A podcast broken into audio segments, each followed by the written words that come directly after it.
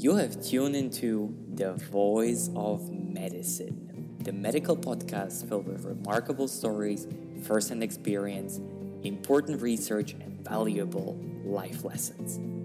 Open your mind, relax, and enjoy.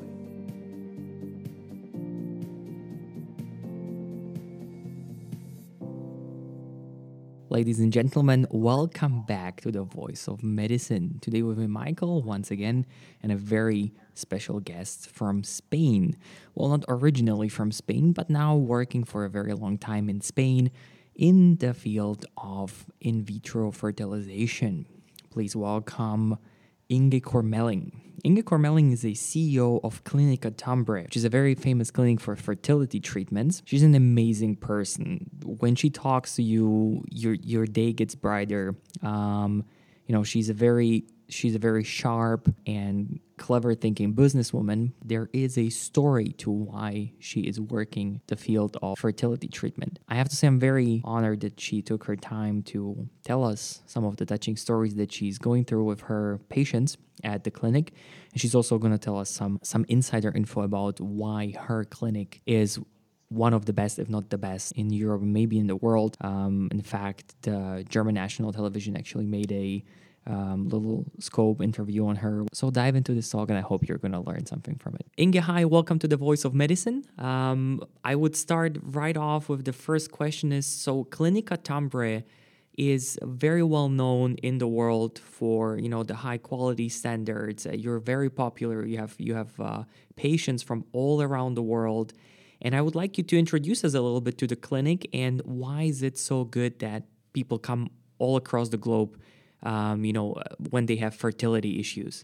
Yes, well, the reason actually why so many people, not only from domestic, so here from Madrid, but also from all over the world traveling to Spain, is because that we have an excellent reputation. I mean, Clinica Tambre was one of the first clinics to start here in Spain. That's more than 40 years ago.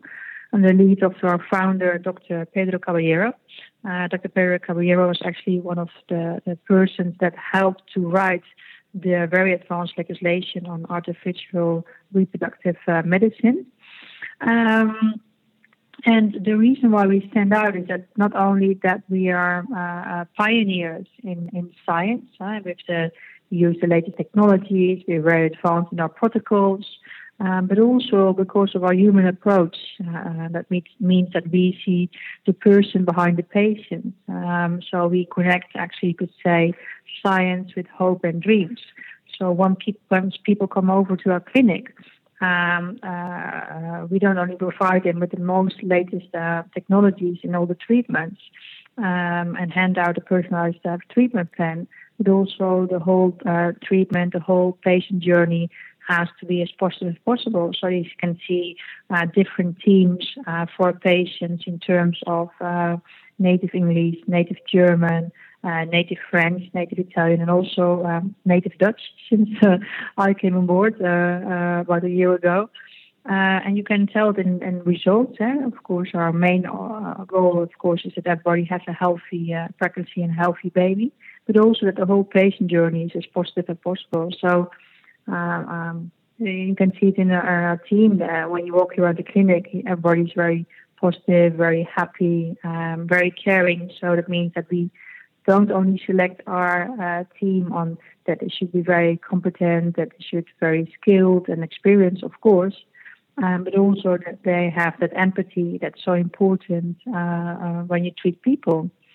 Because in the end of the day, people that come to us from all over the world are persons that have, on average, about 3.4 failed fertility cycle, and in many cases, we are the last hope for them to fulfill the dreams of becoming parents. And also, we're so happy that we really can help them and to make their dreams come true. Wow. Well, you named a couple of things which I want to touch upon. So first of all, your institution has a remarkable, rich history. So, as you said, over 40 years. Now, the first thing that you mentioned is that you're technologically, ahead. That the research was driven. Can you give us some concrete examples? What do you exactly do in terms of of this technological research side of the medicine that puts you basically on the spotlight? Yes. Well, the reason that we are way ahead compared to other clinics is that a patient comes to visit us, that we first investigate what has been done in the past and what we have to and what can we do different in order to obtain that one result of having becoming pregnant and having a healthy baby. So it means that first we investigate the male factors, so semen. We have advanced semen analysis. Then we of course we investigate the quality of the oocyte and the quality of the embryo. But also we want to prepare the uterus, the womb, as good as possible. So we have many technologies and different protocols that we investigate the male factor. We investigate, of course, the oocyte and the embryo, which doesn't have any chromosomical abnormalities. And then, of course, we also investigate the womb that is as receptive as possible to transfer and to receive actually the healthy embryo. So those are those factors that we investigate. And on the other hand, we have a great team. Recently, we concluded agreement with Professor Joyce Harper from the UCL, the famous university in London. Professor Harper, she's a great embryologist, but also a great lecturer and performing many studies. So she's our scientific advisor, and we're going to start 4 new studies, and again to improve our protocols, but also to teach other clinics, how we perform medicine, because in the end we also believe that teaching is very important. So we investigate, we teach, we share our knowledge as well in order that it's positive for all of patients who are still looking to become pregnant. This is really great, and through this process you're continuously getting better and better, which then again goes basically for the advantages of the patients that are coming to you. The second thing that you named was your personnel in terms of how the service is offered to your patients, and you mentioned empathy. And I had to think, about what once my grandfather told me. He said, you can have the best product, but every service is only as good as the people who perform the service.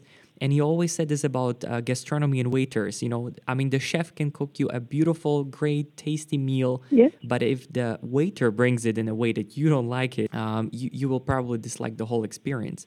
So what is your way of picking staff, or how do you look for the right employees to make sure that your patients really feel treated in a unique way? That's actually a very good question.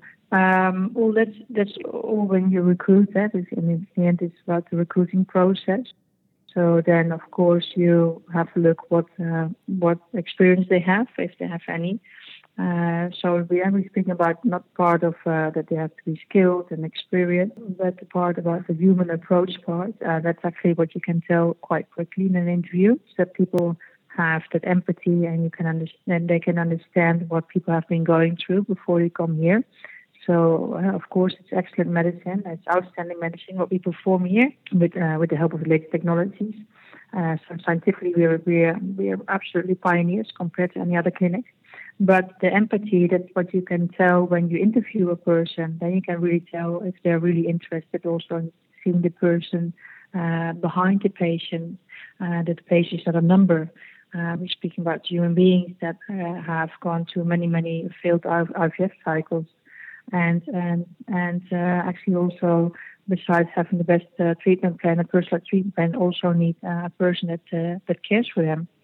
So, and that's also what I said before, when you come to the clinic, you really can tell that from the receptionist or to the nurse, to the doctor, to the patient coordinator, you can tell that everybody cares for the patient and they want the best for them. And we always do that extra step, that extra mile, that if needed has to be taken. We do that in order to help our patients. What really amazed me is when you told me that your staff, so you have a couple of people with different nationalities, different languages, so you cover languages. Why do you think this is important? Why do you think it's important if somebody comes to your clinic that he gets how should I describe it, greeted and treated in their native language? Yeah, I think it's of a great importance because not only language, that you can understand the technical part of what has been explained or what has been told, but also it's a culture thing. It's very different, a patient from, for instance, Spain than a patient from the Netherlands where I'm from, or Germany or the UK. It's a totally different culture. So you can't expect that people that come to a clinic for 24 hours or perhaps for a few days, that they adapt to the Spanish culture. So we have to adapt to the patient that comes to our clinic. So not only language, but especially culture. And also protocols, the way they work perhaps back in a country, if it's with insurance companies, if it's with the doctors, how they have been treated over there, that they understand where they're coming from. But it's mainly a culture thing. It's so nice that especially when you have a problem that you can speak to somebody from your own country and they understand exactly what you have been going through and they understand exactly what doubts and fears you might have. And just to help them and guide them through the whole patient journey. I'm thankful that you brought exactly this topic up. So when a couple with fertility issues come to you, surely you have to, maybe level in terms of expectation. You already said that you have to talk to them about what they have been through before Yes. They came to you. But would you maybe give me and our listeners an example? What happens when a couple comes first time to you? What are, for example, the misconceptions that they might have, and you need to kind of level with so they understand what's really going on and how you can help them, and maybe what things you cannot do for them? Yes. All right. Yeah. Well, normally when I see that the patients come to a clinic, they're really always possibly surprised that we take the time for them, that we speak to them and that we listen to them. That's normally above expectations. So for us it's very important because then we learn, what has been done in the past and we learn about the treatment and then also we learn how we can improve that and improve their possibilities to a successful pregnancy rate. Normally they're always amazed that the clinic is so international, and very understanding. So that's actually above expectation. And also all the help that we and the support we give to them. So it means that in our case, when a patient comes from abroad, that normally is two journeys. So the first journey is that they come for a first visit. So we pick them up from the airport. We bring them to a hotel. We have special agreements with, so it's more economic to book it this way. Then they have the first visit. We do the semen analysis, so they're always surprised that we always investigate all factors before even handing out a treatment plan. So there's a totally different approach than they are used to. And then also that when they come back for fertilization, embryo transfer, that we really guide them to the whole process. So they're not left alone. They're not a number at the clinic. They're personally taken care of and anything that they need, that's with the personal assistance, that's normal for us. So they really feel sort of pampered because in the end what we want to do is we want to take out all the stress factors that the fertility treatment can bring along, which is normal, especially when it's one of your last chances to achieve a healthy pregnancy. So in general, people are very positive and they really are amazed with the treatment they get over here, and especially knowing that we can actually help. If you look at our success rates, especially in the treatment ectonation, 9 over 10 people after the special package, they get pregnant and have a healthy baby. So it means that actually we can help almost everybody, and that's just amazing. So people really love that. Yeah, and to think about what we can't do, is that we can't guarantee success. We can't guarantee 100% success rate because at the end it's still about the 10% that we also don't know, and that's nature, and that's very unfortunate. But that's the part we can't do. So we can't overpromise. We deliver what we promise, and I think we're really very good. To be honest, I think we're one of the best in the market due to experience, due to being pioneers, due to implementing and continuous investing in new technologies, For instance, we have the best equipment in the market.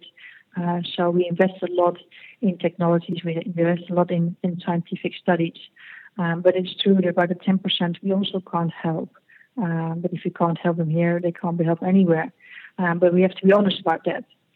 So if people expect that we can guarantee 100%, we can't. Yeah, absolutely. I mean, there needs to be, an open discourse and transparency about this.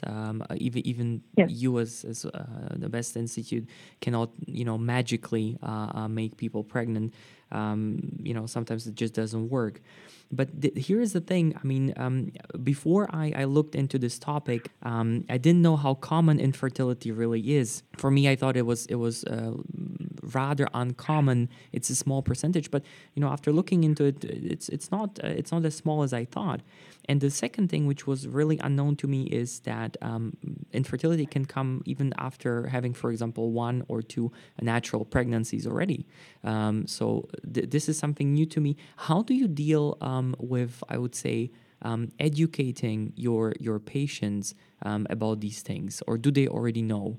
Because I guess some might come to you first before they go somewhere else. Yes, very true. We have different groups. The vast majority knows that they are infertile, so it means that because they already have had many treatments.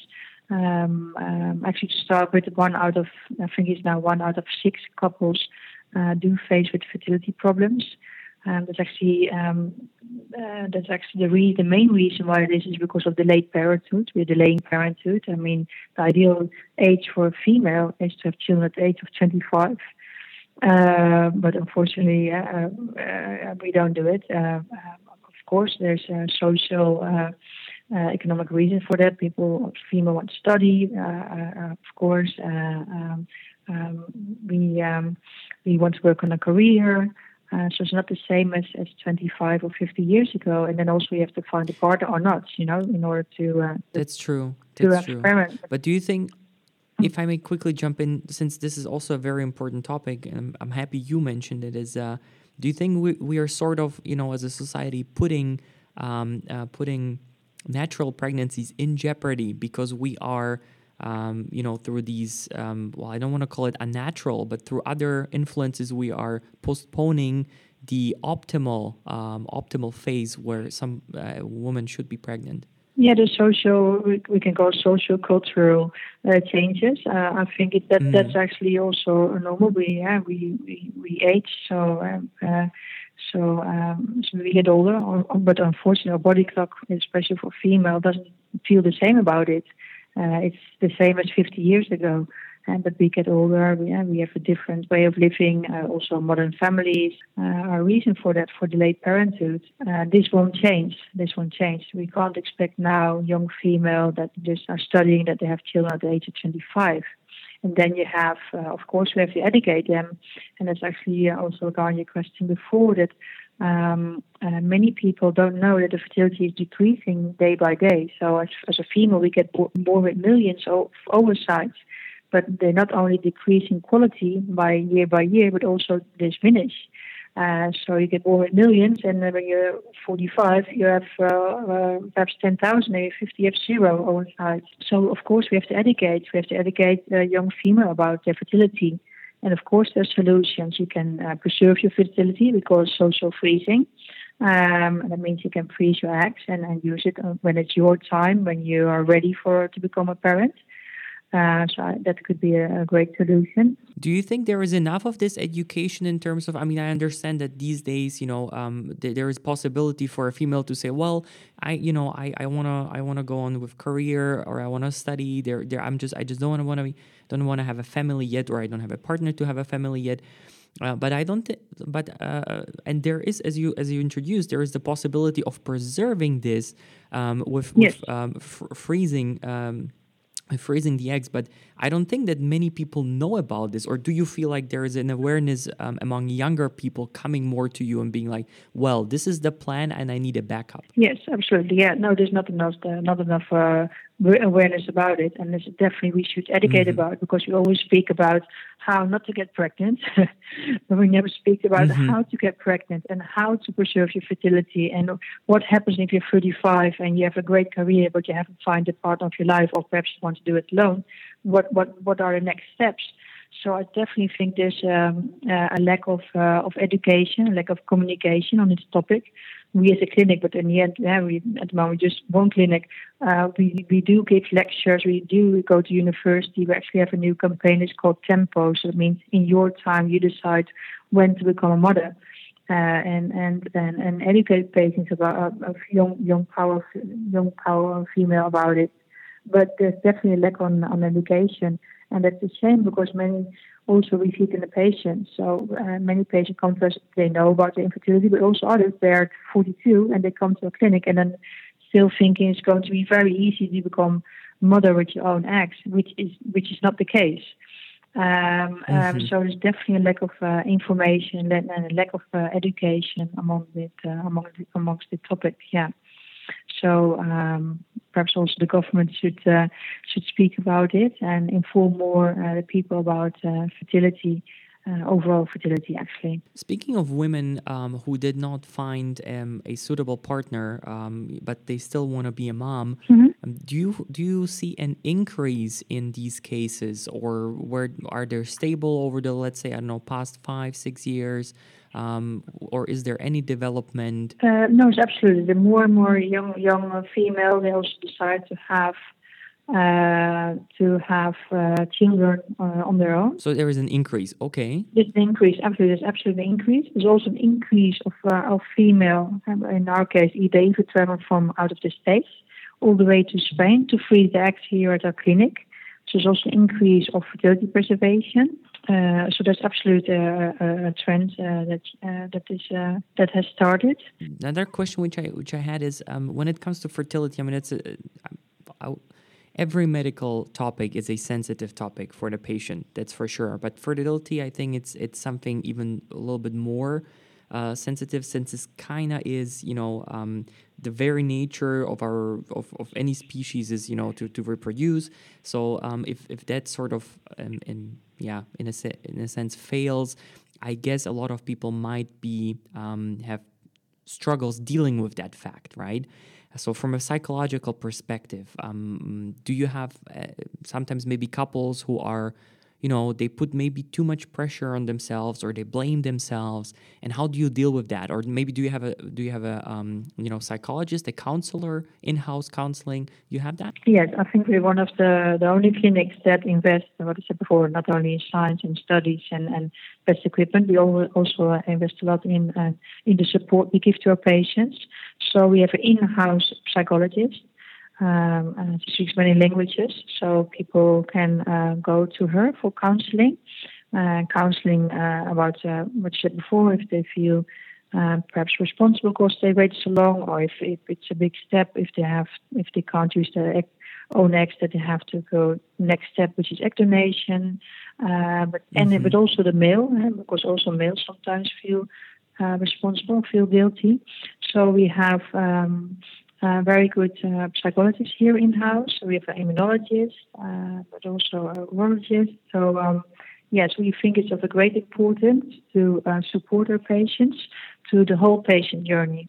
And if they have any questions, if any doubts or any psychology problems, they can reach out and speak to our psychologist. That's wonderful. So you really, in your clinic, take care of the patient as a whole from all perspectives. Yes, that's really remarkable. Yes. I'd be very interested. How did you get into healthcare, and why did you choose IVF as the the environment that you wanna work in? Or was it just by accident? No, I love it. I think it's the best question. I love it. First of all, I think I'm now after my, it's true. I've studied economics, so I lived and worked in 5 different countries. Worked for many big multinationals, but also my background is that I'm Dutch, and I was detected with infertility when I was not even 14 years. I had my appendix, it broke. At that time, I was happy that I was alive after the operation. But it's true that I didn't have my tubes anymore. I did have my ovaries. But I already knew from a very young age that I was going to need a fertility treatment in order to have children. And we had a happy family with two girls of identical twins of 14 years and a little boy of 8 years.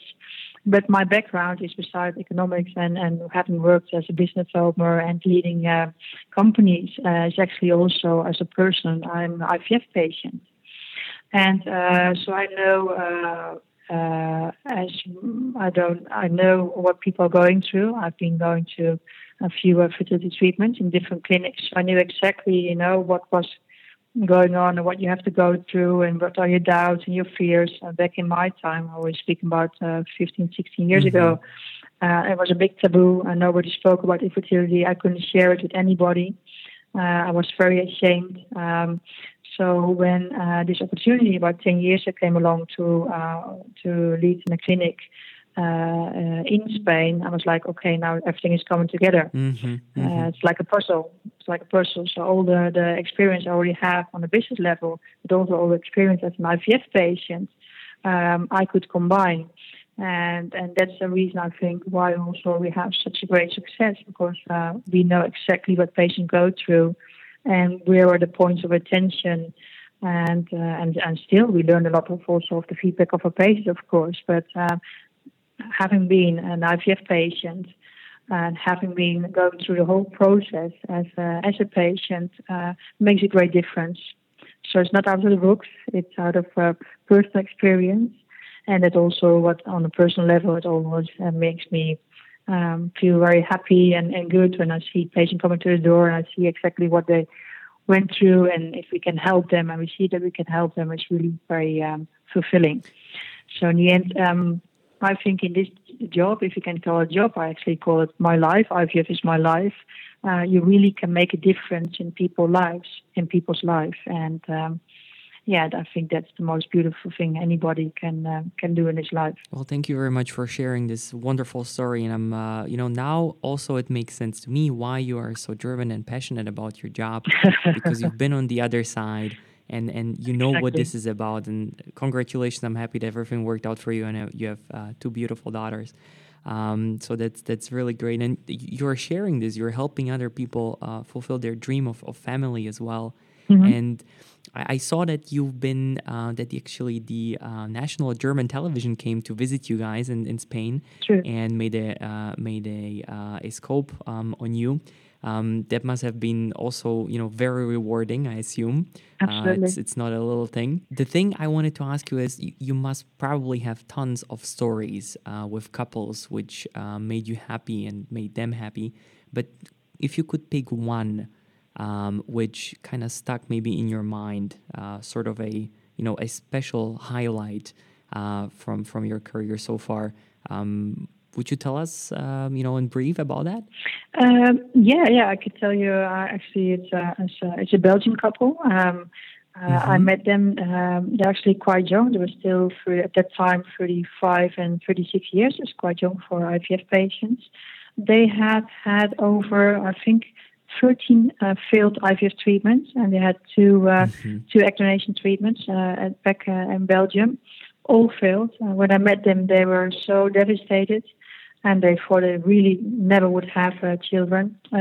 She had implantation failure, so we had to investigate endometrial receptivity array. We had to test if she had a displaced time window. Also with him, we had to investigate his semen, why we couldn't create beautiful embryos. So we found a perfectly matching donor for them. We were able to improve the semen of the husband. And the beautiful thing is that after, I think it was already the first attempt. Yeah, it was the first attempt. They got pregnant, and now they have a beautiful boy who's now, I think, already about 6 years. And they're very happy. And every year they send me messages that without me or without us, without our help, and because in the end, we didn't do, we just a little aid for them, but without our help, they never could have become parents. And I've never seen people so happy when we could tell them that we succeeded and they got pregnant. So and there are many stories. People who have lost the hope, who really think that they will never become parents, and they are so sad. And when you can help them, and you see their faces when they really are pregnant and they give birth and have their child and their baby in their arms, such great happiness. Yeah, so that's really very rewarding to see that. And not only for me, but for everybody in the clinics, the doctors, the nurses, receptionists, embryologists, everybody shares the same happiness and celebrates the good news. So, so many stories, but that's actually particularly because she had so many failed IVF cycles and egg donation treatments that she really thought that she would never become a mother. Yeah, and she did. Yeah, and she did. Thank you for telling us all the touching story, and I'm also happy for that couple that they made it, and especially I understand when you're at a point in your life when you lost the hope, or you're on the brink of losing, the last pieces of hope. But then somebody actually comes through for you. That is really amazing. Inge, thank you very much for the talk. Please uphold your highest standards of service. Keep making patients happy, fulfill their dreams of family. It was really a pleasure to talk to you. All right. Well, it's a great honor to speak to you as well. And thanks for the interview. And wish you all the best as well. Yeah. Thank you. And we will keep up the good work and welcome and help as many people as we can. Yeah. This was The Voice of Medicine. Make sure you tune in next time and take care.